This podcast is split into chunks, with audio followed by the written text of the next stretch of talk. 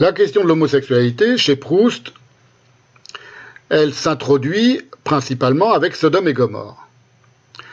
Et avec l'introduction de Sodome et Gomorrhe, donc Sodome et Gomorrhe, la première scène faramineuse, prodigieuse de Sodome et Gomorrhe, c'est la rencontre de Charlus et de Jupien. Jupien, c'est le giletier, Charlus, c'est le baron Charlus, dans la cour de l'hôtel des Guermantes, où Jupien a sa boutique, si je me souviens bien, et où arrive ce miracle, miracle au sens propre, d'un coup de foudre, non seulement entre deux hommes, mais c'est pas en cela qu'est le miracle, bien au contraire. Je dis bien au contraire parce que Proust va expliquer qu'en réalité, l'homosexualité irradie toute la société souterrainement. C'est ça une des grandes thèses de Proust, c'est que l'homosexualité qui semble être quelque chose d'absolument, à son époque évidemment, de scandaleux et d'irrationnel et de subversif et de criminel et de masqué, en réalité, c'est la vraie configuration sociale, idéale, parfaite, la société parfaite, où il n'y aurait plus de lutte de classe, par exemple, où toutes les aspérités, toutes les discords, tous les défauts seraient gommés et auraient disparu. C'est la société homosexuelle par excellence. Voilà. Mais c'est masqué parce que, pour certaines raisons, la société ne veut pas se l'avouer. La société hétérosexuelle majoritaire ne veut pas se l'avouer. C'est une manière de résumer une des thèses de Proust. Alors comment apparaît cette révélation pour le narrateur? C'est au début de Sodome et Gomorrhe, lorsque apparaît ce miracle, ce que j'étais en train de dire, d'un coup de foudre, d'une rencontre entre deux êtres, qui va être une rencontre amoureuse immédiate. Ils vont aller faire l'amour, d'ailleurs, immédiatement, entre Charlus et Jupien. Et le miracle, il ne tient pas en ce qu'ils n'appartiennent pas à la même classe sociale, ça c'est très banal, Proust l'explique, hein, en long, en large et en travers. Un duc peut tomber amoureux d'un prolétaire, ça pose aucun problème. C'est que c'est une histoire d'amour entre un jeune homme, ou un homme jeune, et un vieux monsieur. Et cette histoire d'amour, ce coup de foudre, il est tel que Jupien, précisément, ne peut tomber amoureux que d'un monsieur beaucoup plus vieux.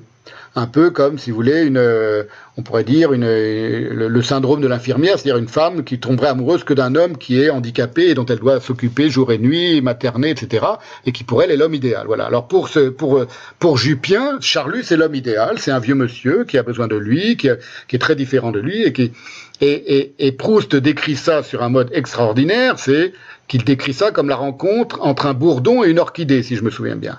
C'est-à-dire entre deux êtres qui n'appartiennent pas au même domaine de la nature, et qui pourtant vont se rencontrer comme un bourdon va aller butiner, enfin je ne sais pas si un bourdon butine, je crois que c'est une orchidée, hein, l'exemple de la fleur qu'il donne.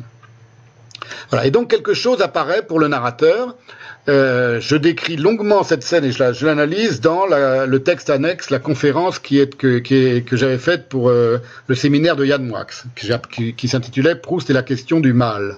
Mal, M-A, accent circonflexe, L-E. Voilà, donc je vous dis tout ça de mémoire, mais c'est une des scènes que j'analyse en détail dans le livre. Dans le livre que je suis en train de republier maintenant.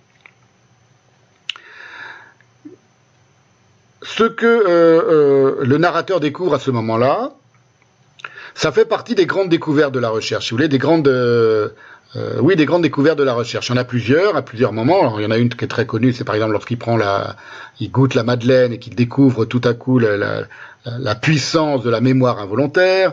Mais les grandes découvertes sexuelles, il y en a 2 ou 3 ou 4 dans la recherche, et celle-là, c'est une des principales. L'autre grande découverte sexuelle, par exemple, c'est celle qui se passe derrière le talus de Montjouvain, où le narrateur observe mademoiselle Vinteuil, la fille du pianiste Vinteuil, en train de, juste après la mort de son père, qui adorait cette fille, qui l'adulait et qui la chouchoutait, qui est un vrai père poule, elle a un rituel de sadisme avec sa copine lesbienne, qui lui fait cracher qui crache sur la photo de son père qui vient de mourir. La photo donc de deuil, enfin la photo funéraire de son père. Donc il assiste à cette séance de sadisme et de masochisme de la fille de Vinteuil, dissimulée, le narrateur, derrière le fameux talus de Montjouvain. C'est comme ça que ça s'appelle. Ça fait partie, si vous voulez, des grandes scènes de révélation sexuelle. Donc il y a l'idée chez Proust qui a toujours quelque chose à révéler de la sexualité qui ne correspond pas à ce que l'on s'imaginerait de manière usuelle. La sexualité n'est pas si simple à comprendre, les sexualités ne sont pas si simples, et les êtres ne sont pas là où on les attend. Les êtres ne sont jamais là sexuellement où on croit les voir et où on croit les attendre. Même chose donc pour la